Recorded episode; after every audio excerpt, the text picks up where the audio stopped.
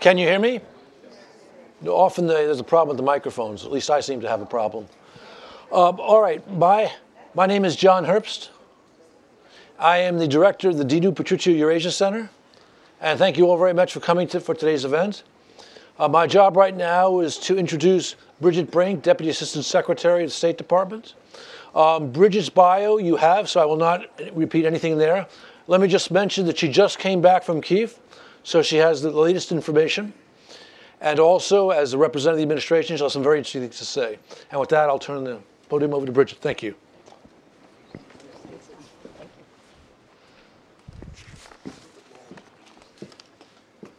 Hello, everyone.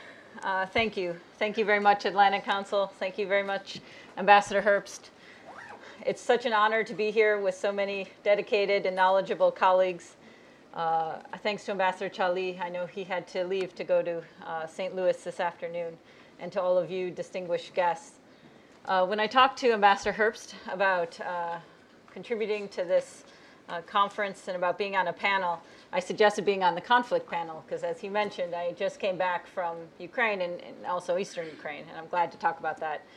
Uh, and then he suggested I contribute to the keynote, which I'm really honored to do. So I thank you for that, and my remarks are going to be a little broader than at least in this segment. And thinking what I would say to this very august group, um, I wanted to step back a moment and to consider why we are all here. And I thought about it, and I often think about what my family in the Midwest says when I tell them what I'm doing and where I'm going and what I work on. And they say, Why are you doing this? Not all of them, but some. The answer is because Ukraine's success is also America's success.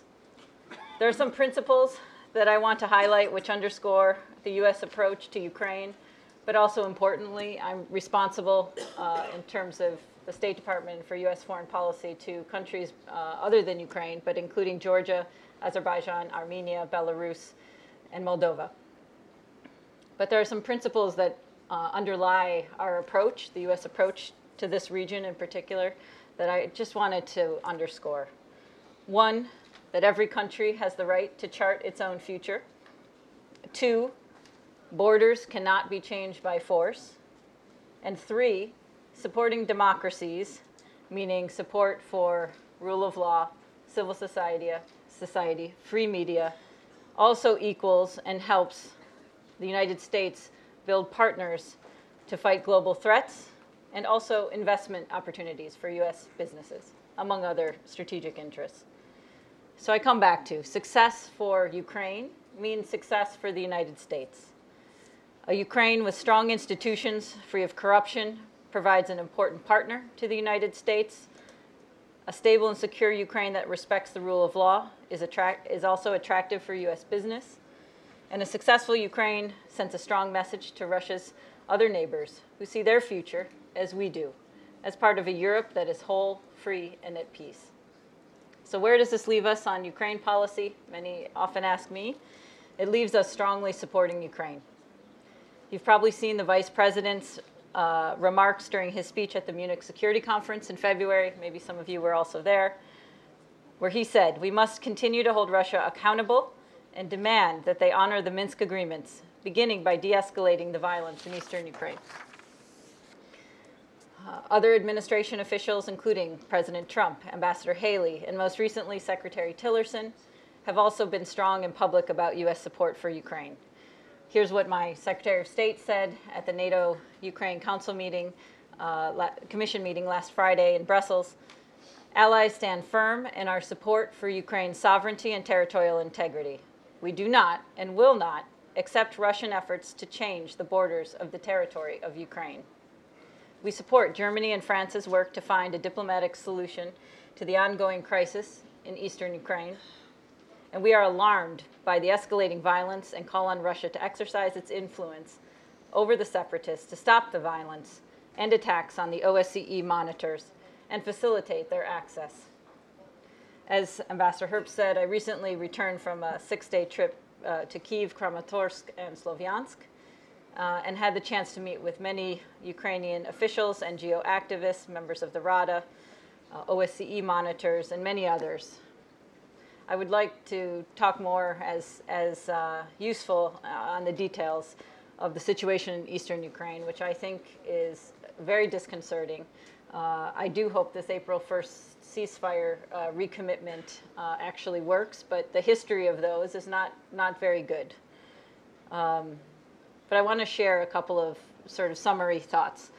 Uh, one is that the violence is at its highest, highest levels recorded by the OSCE, which is quite disturbing for us and I think for all of you.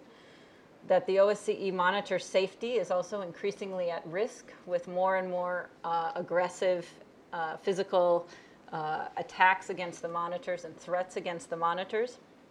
And that the threat to civilian infrastructure, which could potentially affect a huge number of people, is real and serious. So, from our perspective, and again, as Secretary Tillerson made clear last Friday with NATO allies, there needs to be a visible, verifiable, and irreversible improvement in the security situation in eastern Ukraine. Our position on Crimea remains the same. We won't recognize Russia's occupation. So, while security is absolutely critical, what is no less important to Ukraine's success is success in its effort to reform. I know many of you are supporting that actually. The leaders of Ukraine, the reformers inside and outside of government, and many people here deserve a huge amount of credit for how far Ukraine has come, especially under the circumstances of the conflict in the East and the occupation of uh, Crimea. I want to offer my congratulations to Ukrainian colleagues for the IMF board decision to release uh, $1 billion, which is also a signal of uh, international support and endorsement for Ukraine's reform path. Ukraine has restored its public finances and achieved macroeconomic stability. It strengthened the economy, enabling it to grow in 2016 after three years of recession. It reduced the budget deficit and tripled foreign exchange reserves to 16 billion. 2016 was the first year since independence that Ukraine did not buy gas directly from Russia. So, in the context of all these accomplishments, still, there's a lot more that needs to be done. First, reduce reliance on Russian gas to strengthen energy security. The Nord Stream 2 pipeline project, which would concentrate about 80% of European gas imports from Russia on a single route, poses a real threat to European and Euro- Ukrainian energy security.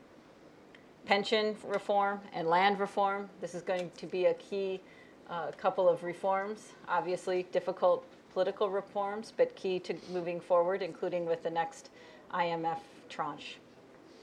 Ukraine must complete transparent privatizations of state owned enterprises. Uh, repeated and unfortunately failed attempts at privatization send the wrong signal to potential investors. From our perspective, Kiev could better, be better and more transparent um, to ensure better and more transparent governance of other state owned enterprises, especially in the energy and the defense sectors. And we strongly encourage this privately and publicly. But most importantly, and this I want to underscore uh, here, and it's something that I spoke a lot about uh, with colleagues and counterparts in Kiev, is that Ukraine must accelerate efforts to combat corruption, including establishing an independent anti corruption court and giving the uh, NABU the powers it needs to fulfill its mandate. Corruption is what drove Ukrainians to the Maidan. Combating corruption credibly will help restore Ukrainians' faith in its government. So, to conclude, there has been huge progress and huge potential. But to realize all of this for Ukraine and for the United States, it needs your and our continued support with regard to getting the security situation into a better place, supporting implementation of the Minsk agreements, and make reforms irreversible. The United States stands fully with Ukraine in these efforts, and thank you very much uh, for the chance to speak with you today.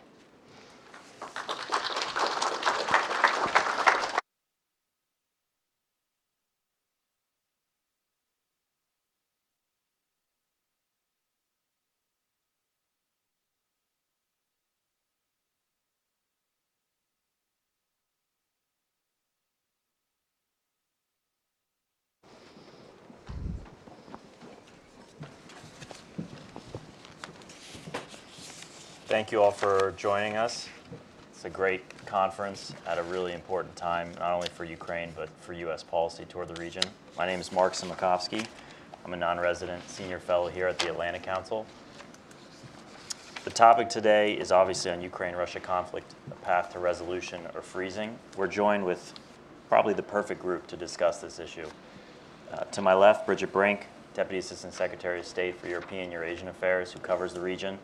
Uh, and I am lucky enough to say I've worked with Bridget not only in the region but also back here in Washington for the, the last two administrations. And there's probably no one better to focus on these issues and to advise the new administration on how to proceed with this region.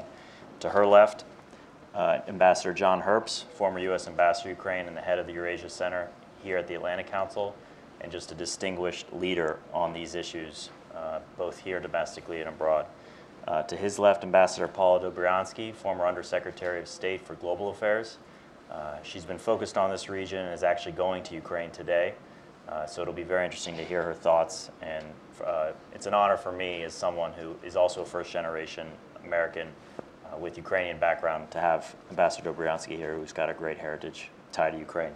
To her left, uh, Dr. Alexander Litvinenko, the Deputy Secretary of the Ukrainian National Security and Defense Council. He's worked for over 20 years in outside government Ukraine uh, and is going to have plenty of discussions here in Washington with the U.S. government on these issues. Finally, Mr. Alexei Melnik, co-director of Foreign Relations and International Security Programs at the Razumkov Center in Kiev. Uh, congratulate him on his work and his center's leadership uh, on these issues. I traveled to Ukraine about a decade ago, and that was my first stop in Kiev, was to the Razumkov Center. As you all know, Russia's aggression in Ukraine including its, the first change of borders in Europe since World War II, represents a new strategic reality in the region. The standing ceasefire in Ukraine is in name only as violence continues with continued escalations and Russia's move to establish its position on the ground and also to further integrate the Donbass into Russia. Secretary Tillerson travels to Moscow next week. The date's been announced on April 12th, where Ukraine is listed as the top issue that will be of discussion during his meetings. My first question to all of you is particularly on the conflict and the status and the trajectory of where you see it. Uh, in particular, the future of the Minsk Accords. And as the label of this panel questions whether freezing the conflict is in the interests of not only Ukraine, uh, but the United States, particularly considering Russia's historical role in freezing many other separatist conflicts in the region to its advantage. And I'd love to start at the end of our panel with uh, Mr. Melnik and, and get a Ukrainian perspective. Thank you, Chair. Uh, my answer will be very short. If the freezing is a good option, if we consider the other options, what are the other options? Either escalation or resolution of the conflict, since the resolution of, of the, this conflict is unlikely in the near future, and the other option is not probably very attractive, I would say that the freezing of the conflict is probably the best we can achieve in the, let's say, coming months or years. Please. First of all, I am uh, very thankful for this invitation. and I'm very, I'm apologize for my very Ukrainian English, but I hope it help you to understand the situ situation. When we are speaking about what kind of reason conflict we can discuss right now, now we see a real escalation of the violence. Russian aggression has a two main dimensions. The first battle on the Donbass, and as uh, Ambassador Chaly said, we lost at least 17 uh, our soldiers and officers for last two uh, weeks. And the second uh, very important uh, Russian uh, aggression dimension is a subversive campaign. for only for last week, we saw two assassinations where Mr. Voronenkov, Russian, uh, flew from uh, Moscow, and uh, Ukrainian officer of counterintelligence who were killed in Mariupol. And in this uh, day, we see a huge diversion in Ukrainian munition storage in Balaklia, when uh, Russian uh, subverts and destroys a huge Ukra Ukrainian uh, capacity of munition. I think now we have to say about de-escalation and full implementation of security um, block of Minsk agreement. I mentioned about ceasefire. I mentioned about withdraw Russian um, uh, troops, withdraw weaponry, and uh, release of hostage. Ambassador. I, uh, on the, the point of freezing the conflict, I, I would say I don't see that as a solution. I see that as maybe a band-aid, but not a, not a solution to what has transpired on the ground. Fundamentally, you have not only the military aspect, which you've addressed, but you also have the political consequences. I know when I was last in Kiev, there were many Ukrainians who had raised with me what will happen to their voting rights, what will happen to their ownership of their homes in the region. And one cannot leave that just hanging. It's part of their country, it's part of their future. And then there's also not only the military and the political, but there's also the humanitarian. There are 2.5 million people who have been displaced. By freezing a situation, again, you're not addressing many of the circumstances that which have caused instability and disruption.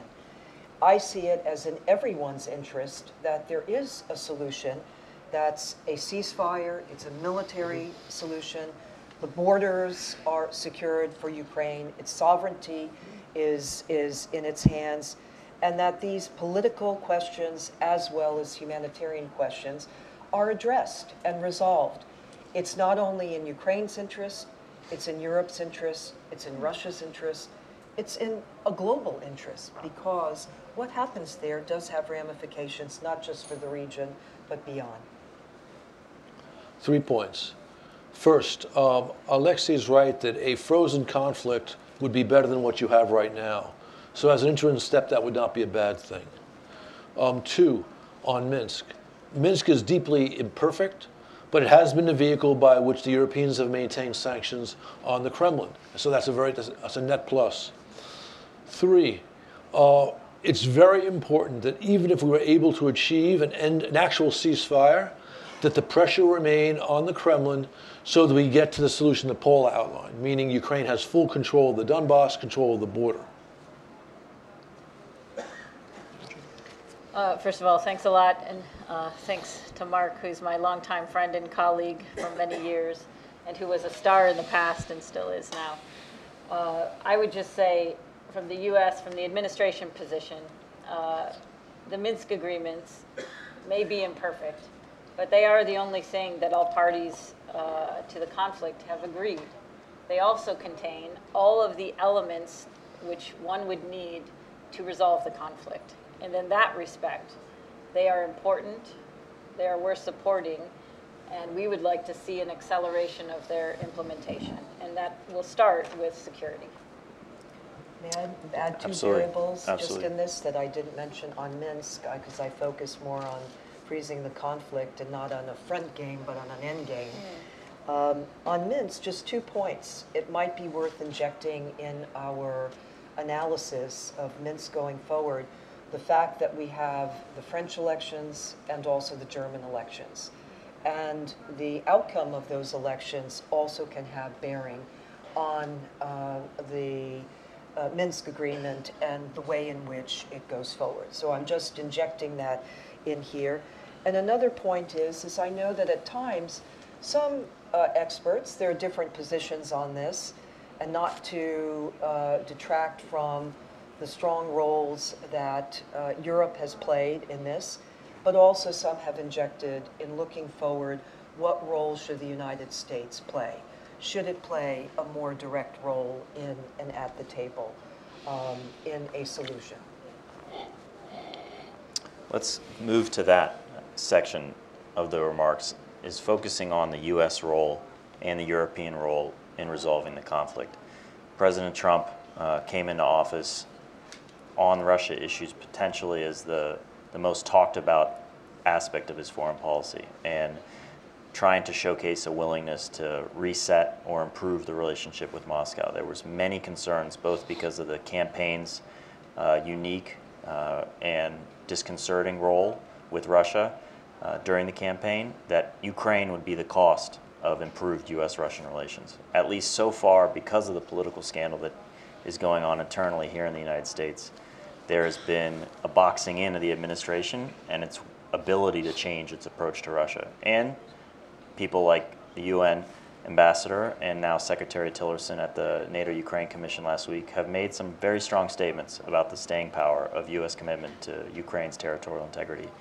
Can you comment on not only the role of the United States and its important to resolve, importance to resolving the conflict, whether the United States should play a more active role in diplomacy in resolving the conflict, but potentially taking a role alongside its French and German counterparts? And then lastly, because of the staying power of transatlantic unity on sanctions, the role of French and German elections potentially in breaking that unity if we, we get a candidate in either country who is not as committed to sanctions as before. And if possible, I'd love to start with, uh, with you, Bridget, uh, and get a U.S. perspective. Well, I would just start off by saying this. I don't, I wouldn't necessarily share that analysis. Uh, from my perspective and from the administration perspective, uh, and even previous administrations also, we believe that it would be a good thing to have a better relationship with Russia and to be able to work with Russia on areas of shared interests. And that is something that I know the president and our secretary are all committed to. And as you mentioned, the secretary announced uh, his visit to Moscow, which is going to come up on April 12th. And Ukraine, among other things, are going to be key parts of that. So we think that that's an important thing for the United States. And as we consider what the policy is, and as in every administration, thinking through what will the policy be in its detail and what are the foundations, I just go back to the principles that I mentioned in the opening remarks about uh, U.S. position of uh, no change of borders by force, about countries' ability uh, to chart their own future, and about uh, the United States support for countries developing democratically because those democratic countries tend to be the countries with which we can fight global threats and which are the most uh, open to U.S. investment and business. Um, with regard to your your questions and uh, Ambassador Dobriansky's mention of the European elections, obviously, yes, the elections I think are something we're all watching. I mean, it's not up to us in the United States in terms of the future of uh, France or Germany, uh, but they will have an impact, I think, on the approaches toward Ukraine.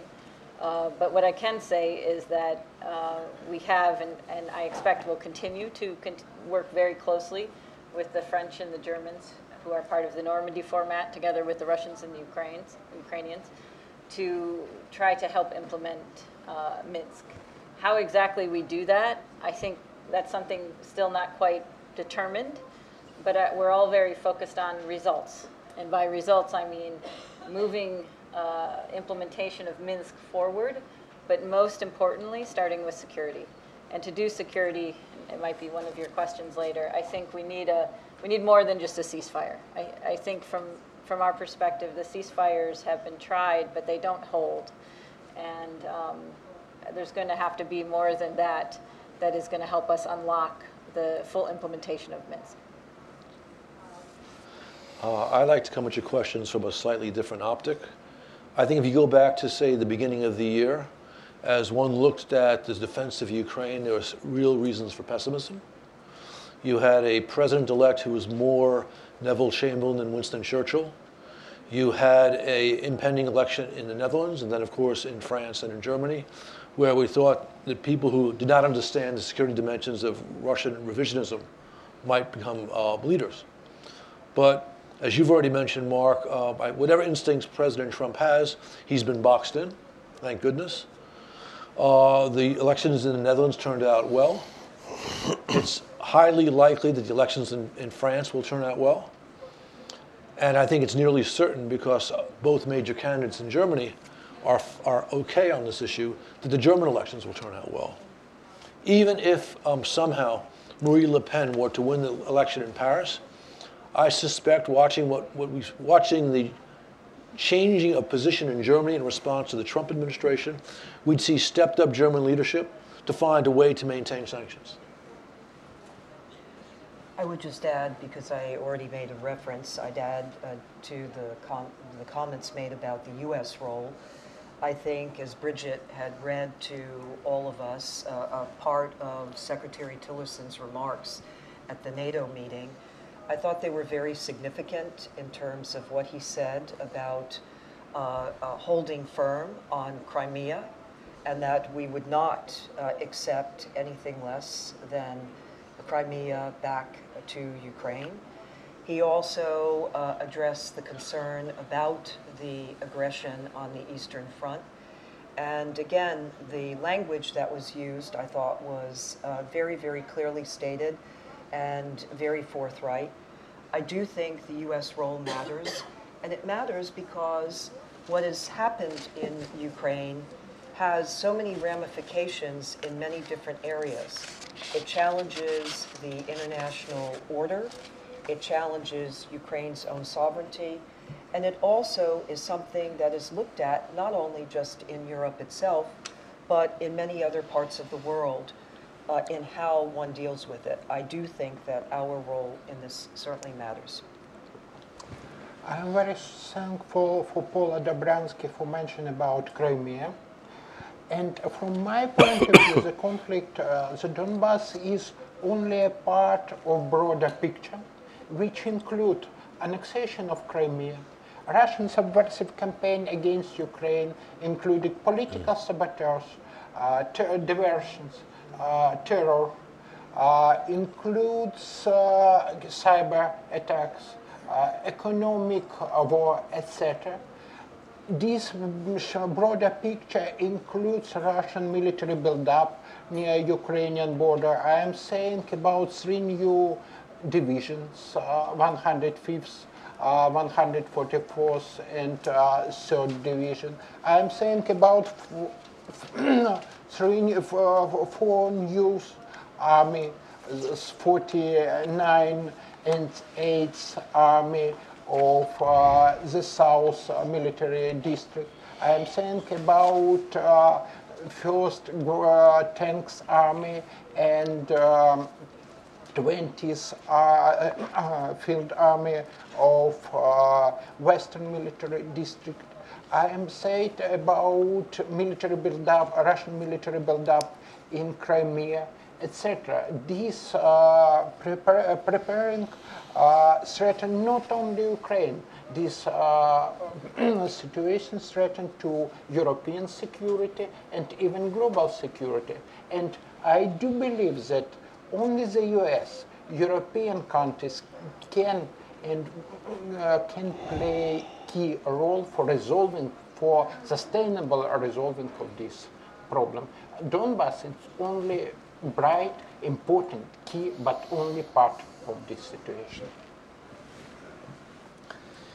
Well, let me go back a little bit about uh, the Minsk agreement and uh, the possible ways of resolution of the conflict.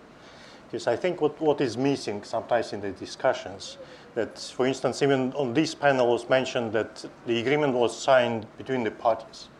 Actually, it's not true, because the party to the conflict, which is the Russian Federation, as we all know, is not a party to this agreement. So because Russia was allowed to play a role of mediator and a peacemaker during the whole process. And again, there are no Russian commitments on paper. Of course, th there is something that's you know outside uh, this paper, but talking about the Minsk agreement or being uh, or having no alternative to the Minsk agreement, we should always keep in mind that there is no Russian commitments on paper, and Russia Russia is not stated as a party to the conflict. It, it complicates this complicated process even further. Uh, a second point is about the US role and the European Union role in the resolution of the conflict. From the very, very first day of the conflict, it was not like a matter of bilateral relations between Ukraine and Russia. So I think that uh, the United States, Europe, should understand uh, and form their own interest in the resolution of the conflict. and the assistance provided to Ukraine, which I always grateful. I take any chance to thank the people who provide assistance uh, for our country. Uh, should be also based not on like charity approach. It should be based on national interest, because if you look at the current uh, NATO strategy, our current NATO approach towards Russia, it's this so-called 3D approach: defense, deterrence, and dialogue. I don't know how you can you know, combine these three different you know, approaches in, in one. But talking about defense, uh, well, for the time being, it, it looks like more or less successful. Talking about deterrence, I would probably say that at a certain moment, uh, we will have to make or to reconsider this issue, how we can deter Russia, because so far we see that Russia still keeping an initiative, still pushing these red lines. Let, let's uh, leave alone dialogue. But coming back again to defense, if, it, if you are talking about passive defense, that providing military assistance, either little or no little equipment for Ukraine, financial support, political support, that we are rather contributing to this passive kind of defense. If we, one day we start about active defense, that then Ukraine may be seen as a great asset for the West as an instrument of act, active defense or I would say offense against Russia.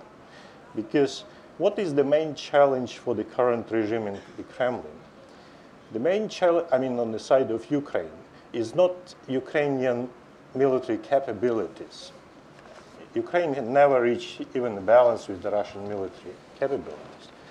But if one day Ukraine can present a better model for the Russian society, it will be a real challenge for the current Russian regime. So that's, again, talking about uh, Western and American interest in supporting Ukraine, in helping Ukraine to develop in this uh, direction of becoming prosperous and democratic country, I, I, think that we or you should think about your own interest. And my last point about uh, Ukraine, uh, U.S. role and Ukrainian expectations, I mean, after or during the U.S. elections. Uh, it was, it was a shock, let's admit, when we, when we discovered the results of possible results of the American elections. But at the, end, at the end of the day, it turned to be good news for Ukraine. Because finally, many in, Ukra- in Ukraine who expected that, you, that the West will come and rescue Ukraine understood that this is the Ukrainian business to take care about our country. Before we open it up for questions, I, I did want to tee off Mr. Melnik's point about Russia as a party to the conflict. Russia is going and has for the last three years played the most fundamental role in, in developing, stewing, and continuing this conflict.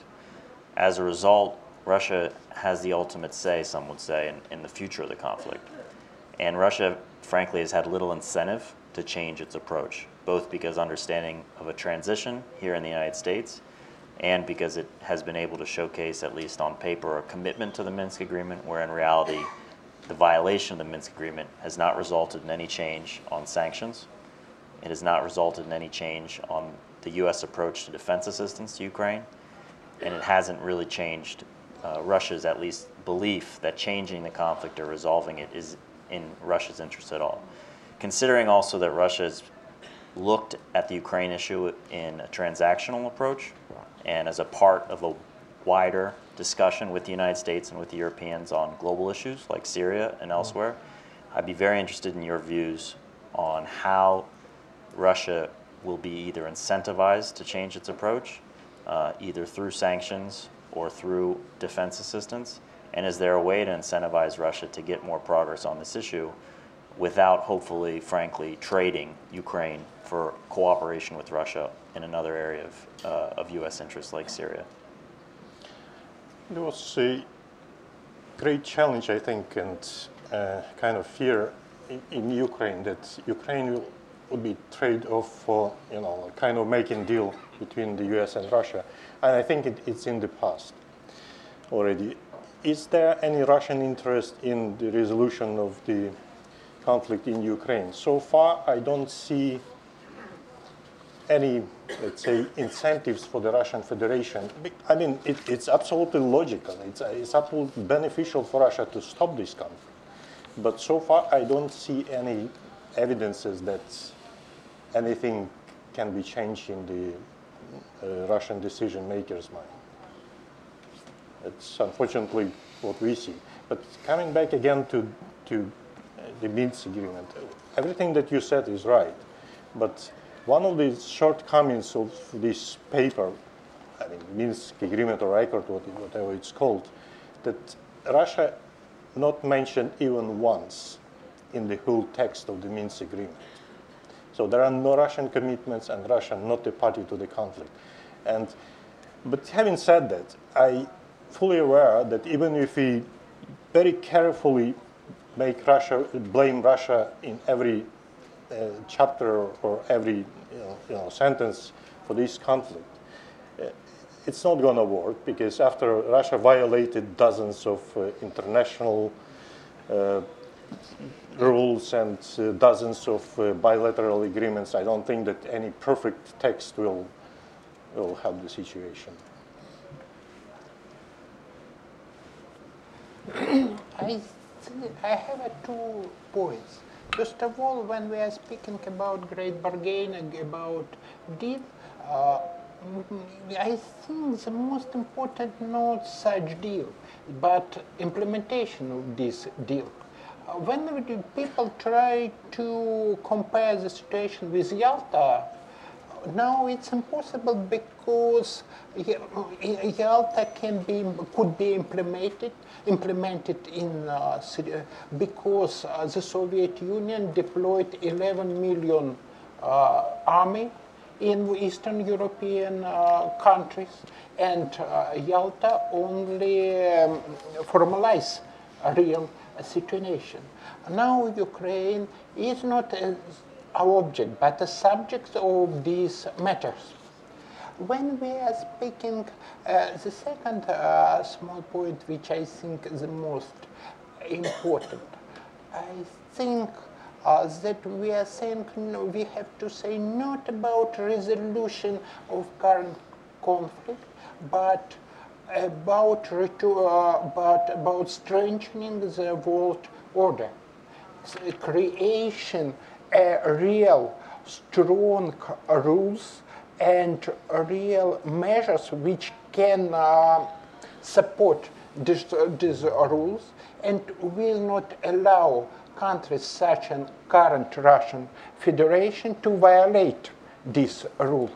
We can resolve uh, some uh, conflict. But after this, uh, Russia will create the next conflict in other places. We have to resolve problems and resolve these reasons, but not uh, the results of uh, acting of this uh, reason. Two points I'll make. First, I think that Alexander's last point is extremely well taken. Uh, the fact that the liberal international order and the rules based order by which peace, security, stability has been maintained has been challenged. And to leave it just not being defended and not having a unified and sustained approach um, is unfortunate. And I agree with you that it's crucial that that's a way forward, one way forward, um, that that framework must be upheld and all must be accountable to those rules. Secondly, I had the privilege of joining the NATO Secretary General and Ambassador Sandy Vershbow, who's here, um, at the rollout of a report that the Secretary General, former Secretary General, had commissioned on the issue of sanctions. I thought it was very potent and very compelling Because what the report in some states is, is that you cannot have uh, uh, inaction because there are costs associated with inaction. The sanctions not only should be maintained and sustained, but should in fact uh, be expanded. Consideration should be given to that if there is not a freezing of the conflict or an actual concrete, tangible negotiation going forward.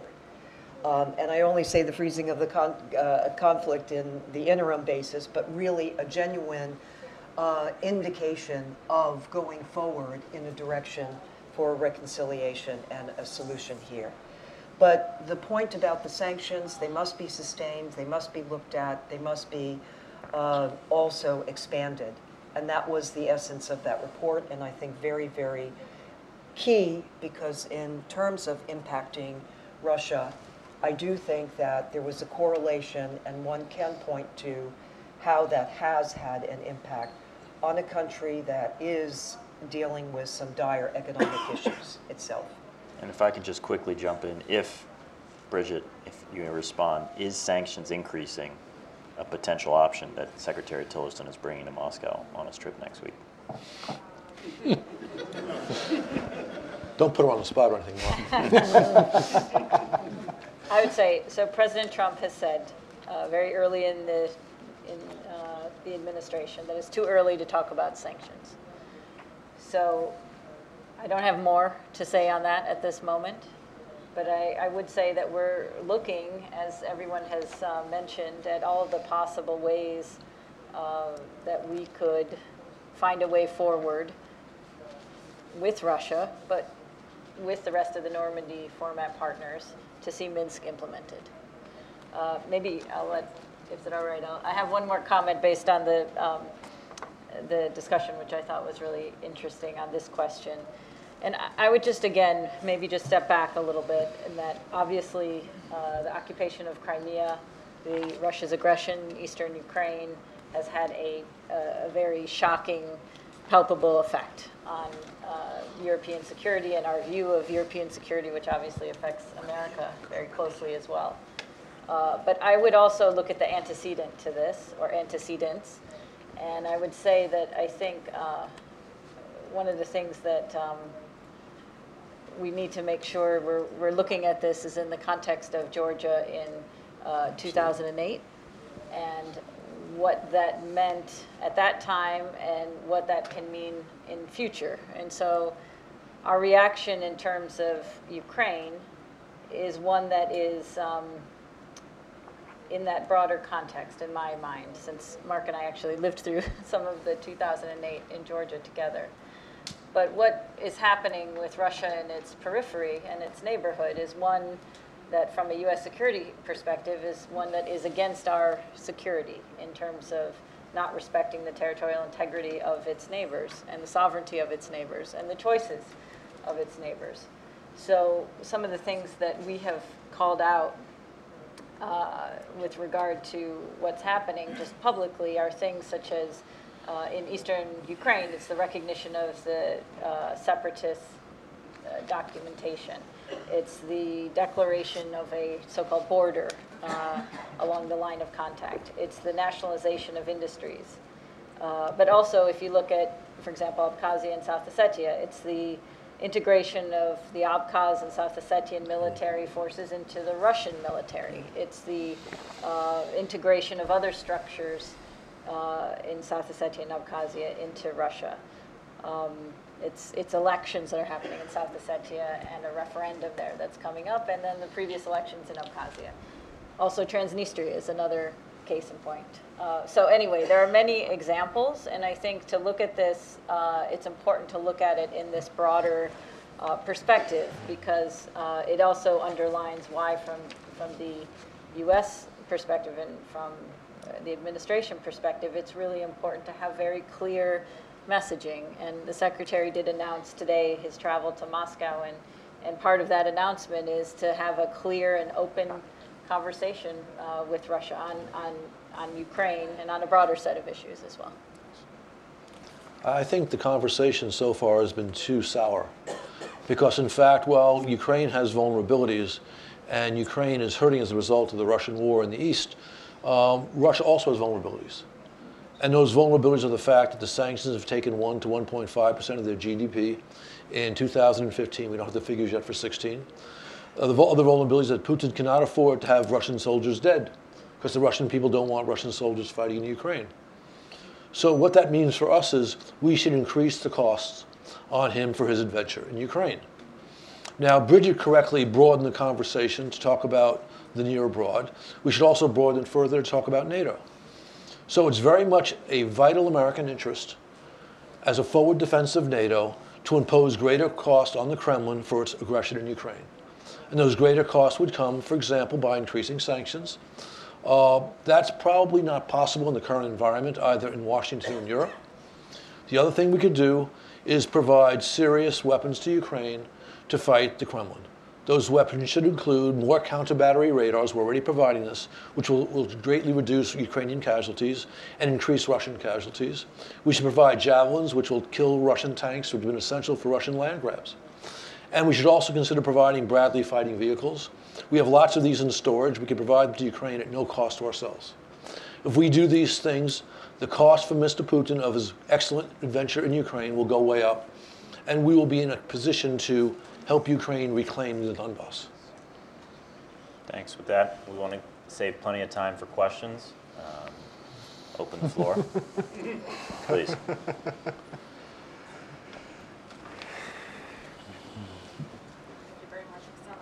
Uh, Deputy Chief of Mission of Ukraine. Uh, thank you very much, uh, Deputy Assistant Secretary Brink, for your continuous support and for your personal for your personal, very strong engagement uh, in supporting Ukraine.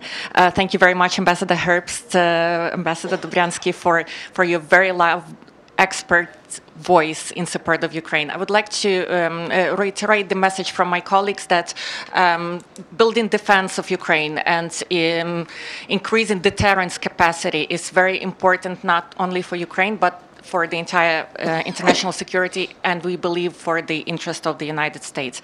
Um, let me just uh, uh, draw like few examples that um, the brigade, the 72nd Brigade that was uh, trained uh, with the assistance of the United States uh, was the one that very effectively repelled aggression in Avdiivka. And that was done with U.S. efforts.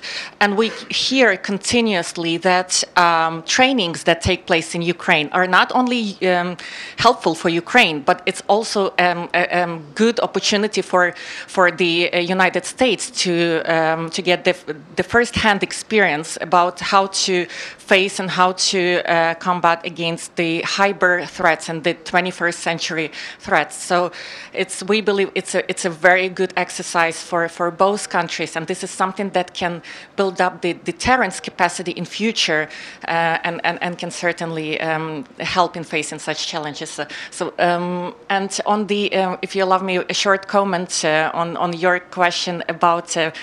Um, possibility for the secretary's visit. I just wanted to thank very much the, the great Ukrainian American community and the, namely the Ukrainian Congressional Committee of America who signed uh, and issued an open letter to Secretary Tillerson inviting him to Ukraine um, before the potential and the possible visits more eastwards. So thank you very much.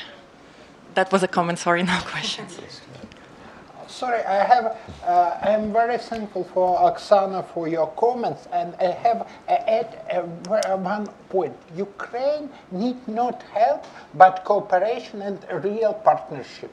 And the exercise uh, and training of Ukrainian soldiers, it's a brilliant example of this kind of help, of this kind of partnership.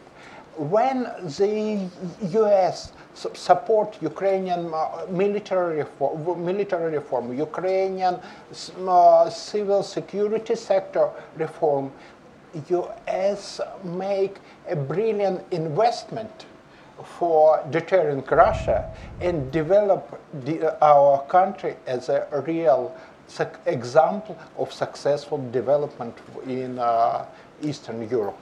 It's a huge investment in the future, in the uh, Uh, development, not only Ukraine, but all Eastern Europe and Russia as well. Thank you. if anyone else wants to answer. Otherwise, we'll keep moving.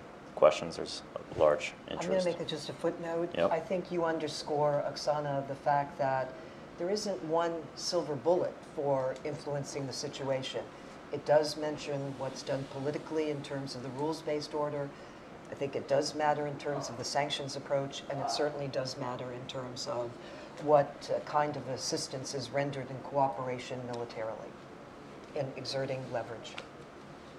Okay, we'll start one more up front before heading to the back.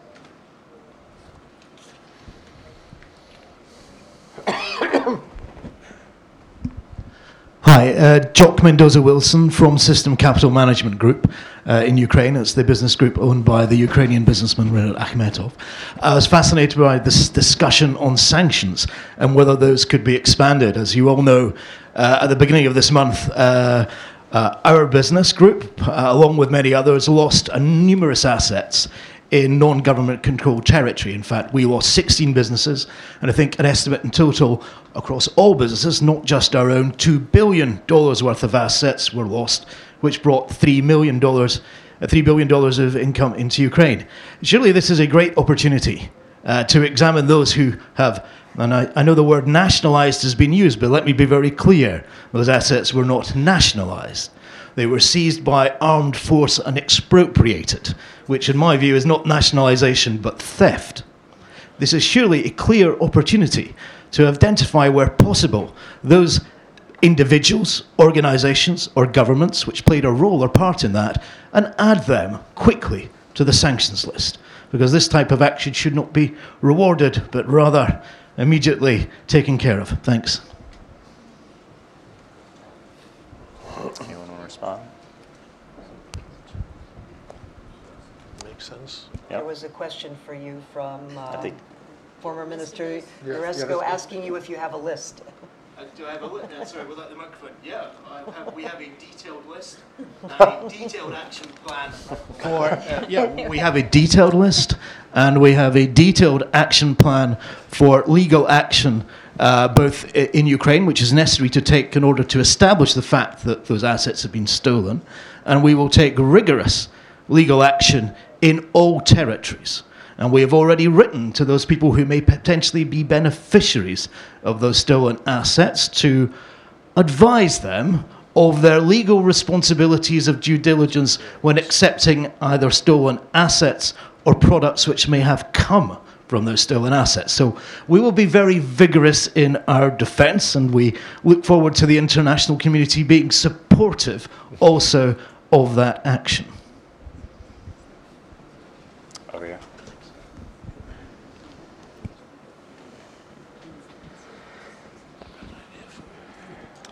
Elaine Soreo, Associate Rector for WIUU in Kiev, Ukraine. I thank you for that lead in on the private sector. Um, I really wanted to ask a tie in in terms of uh, Ambassador Dobriansky and uh, Dr. Levinchenko.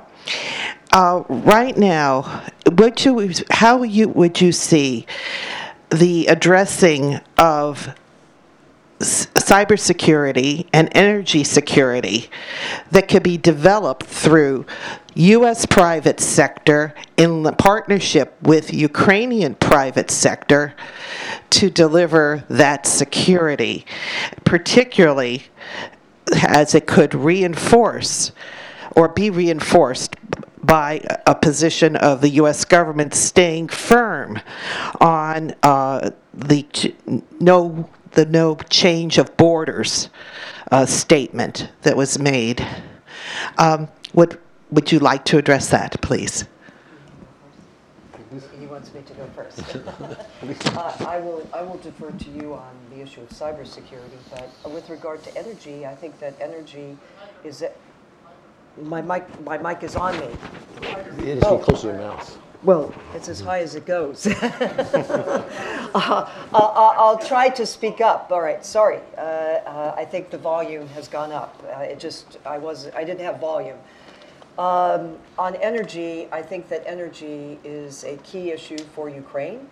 I'm sure you heard earlier that in terms of sectoral reforms, there have been some significant reforms and changes that have been made in this sector, which I think can only benefit Ukraine in terms of its access to energy.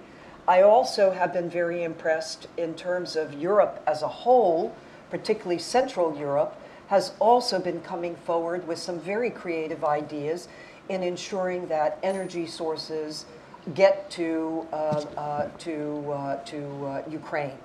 And I believe it was said, I think in your statistic, am I correct in saying that this year was, I think, one of the first years where there was a lack of reliance, uh, as you pointed out.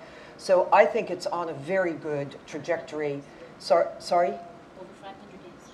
Over 500 days. A very good trajectory uh, in the energy sector. But I'll leave cyber to you. Thank you so much.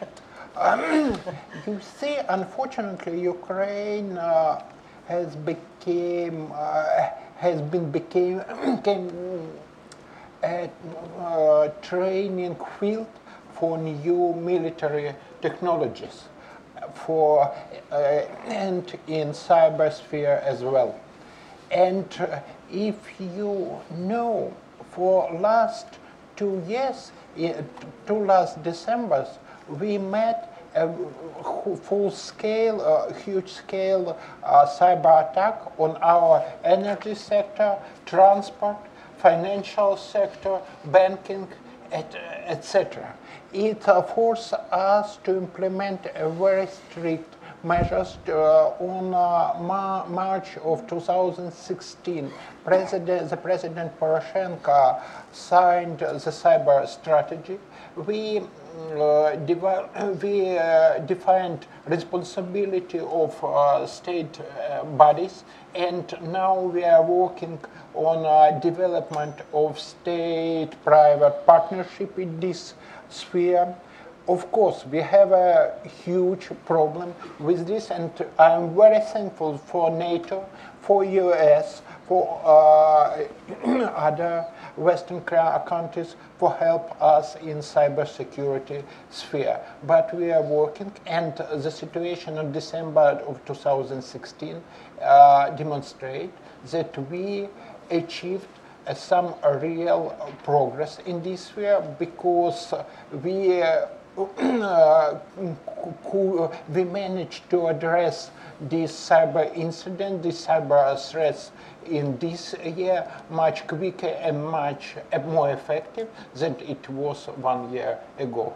But uh, what I want to insist, uh, only with partnership, with close cooperation with NATO, with European Union, with US, we can defend our uh, cyber uh, assets as well and your cyber assets because it's too difficult uh, to divide cyberspace by national borders. We've got time for one more round of questions. I'll take three questions. If you can limit your intervention to a question only, I'd appreciate it. We get one more round of, uh, of discussion. There in the back. Hi, good afternoon, everybody. Uh, my name is Tanya Kalmakova. I'm a reporter for news agency RIA Novosti. Uh, thank you very much for interesting discussion. Uh, on the first panel session, Mr. Ambassador uh, Valery Chaly said that it would be very bad if uh, American administration cut financial um, uh, international aid, specifically for Ukraine. Uh, so, do you think that uh, international and uh, military aid to Ukraine will remain at the same level, or probably will be increased? And follow-up question about um, um, Mr. Tillerson uh, visit um, to Ukraine, if that might happen anytime soon. And my question is to Ms. Brink. Thank you very much. Right here. My name's Jim Green. I uh, Wait for the mic. You can wait for the mic. Hi, my name's Jim Green. I uh, was chief of mission for NATO from 2004 to 2009, the last time there was a real opportunity.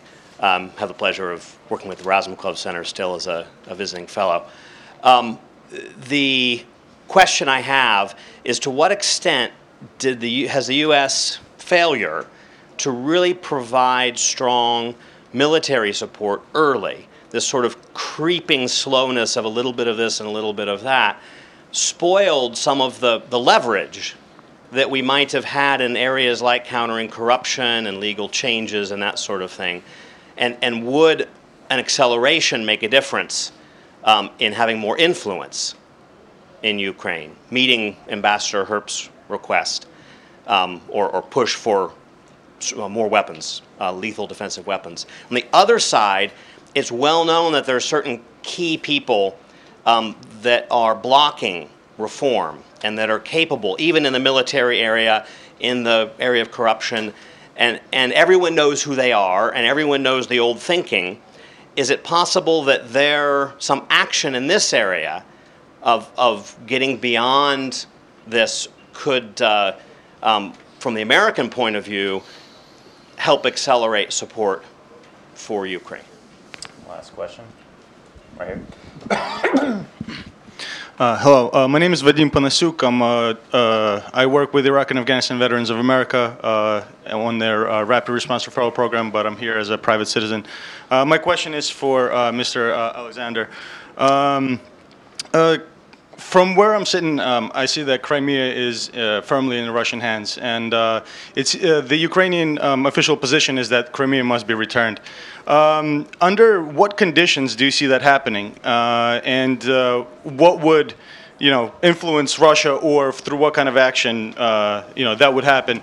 And um, kind of moving on to Donbass um, in terms of the humanitarian question there. Um, it is uh, my understanding that uh, you know Donbass is administered by a, a, military administration, not a civilian one.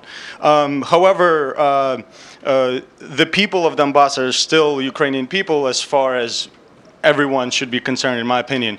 Um, what measures um, are we doing to keep, uh, you know, and what kind of political discourse are we having in terms of separatism and everything else um, that would um, and what kind of actions are we taking in terms of uh, any olive branches, in terms of any actions to kind of keep the population from firmly going into uh, the hands of uh, Russian influenced forces and kind of slipping out of Ukrainian hands? Thank you.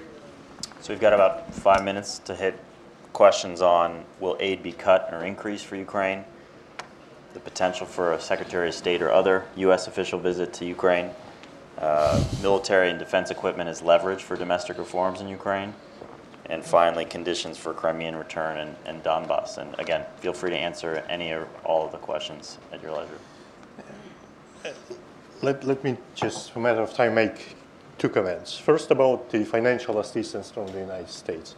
If we look at the numbers and you compare the numbers that Ukraine spent on, its defense, I would say that probably this is not a matter of numbers. This is a matter of fact that we have military assistance, financial assistance from the United States, and it shows a great support.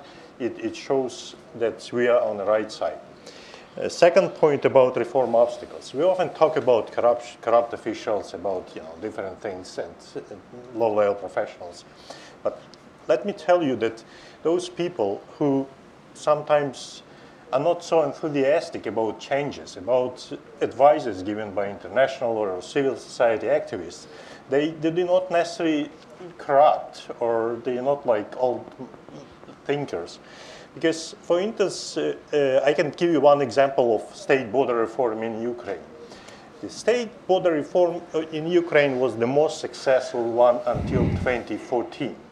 But in 2014, we figured out that this model of the European police border service is actually was not capable to perform its duty on the Eastern Front. So my point is that uh, sometimes people who are reluctant to reform, they, they actually guide it with very good incentives.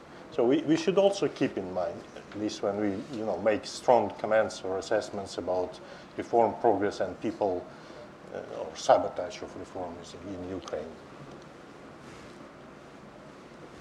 Uh, I want to answer for Mr. Panasuk. First of all, I want to insist that Crimea has been, is, and will be an integral part of Ukrainian national territory, and I do believe that Russia will return this. Under the international uh, pressure and uh, the change of Russian uh, domestic policy and or which one I don't know. I think that the most important uh, task for Ukraine right now to help uh, people, Ukrainian citizens, uh, people who lives uh, in Crimea, who live in Crimea, who lives in Crimea, to defend their uh, rights. You know how many human rights abuse uh, Russian occupation uh, uh, power makes in uh, Crimea. I'm, I mentioned about Crimea Tatars uh, people who are, who are targeted by Russian uh, secret police. I mentioned about Ukrainian activists, etc. When we are speaking about Donbass situation, of course, people who lives on Donbass has been, are, and will be Ukra Ukrainian citizens. And uh, of course, I can't say that we are uh, do what we have to, to do. Uh, and uh, we have many problems with humanitarian, on humanitarian issues, with economic, etc. But the intentions of Ukrainian uh, government, all Ukrainian official documents, all situation uh, have um, only one, uh, have one very important priority to defend rights and uh, interests of people who under the occupation now. From my point of view, people who lives in uh, Donbass is the biggest uh, victims of Russian aggression who uh, forced uh, who, who, forced uh, them to be in extremely difficult economic, political uh, situation under pressure of illegal uh, power under their uh, political rights and now not only political but uh, economic rights under huge press from Russian and Russian-backed separatists. I will just make a quick comment about the failure to provide assistance earlier. I think it was more directed to uh, Ambassador Herbst, but as, as I heard the question, but I'd say that, you know, in hindsight, I think there were things that we could have done, we should have done, in all the different sectors, be it the military sector and the request for the lethal weaponry, uh, looking at the range of sanctions that were deployed, uh, no less ultimately what came out of the NATO decision making, you know, in terms of the forward uh, deployment of, of, of, troops. So, you know, always in hindsight you can, and I, I think there were missed opportunities.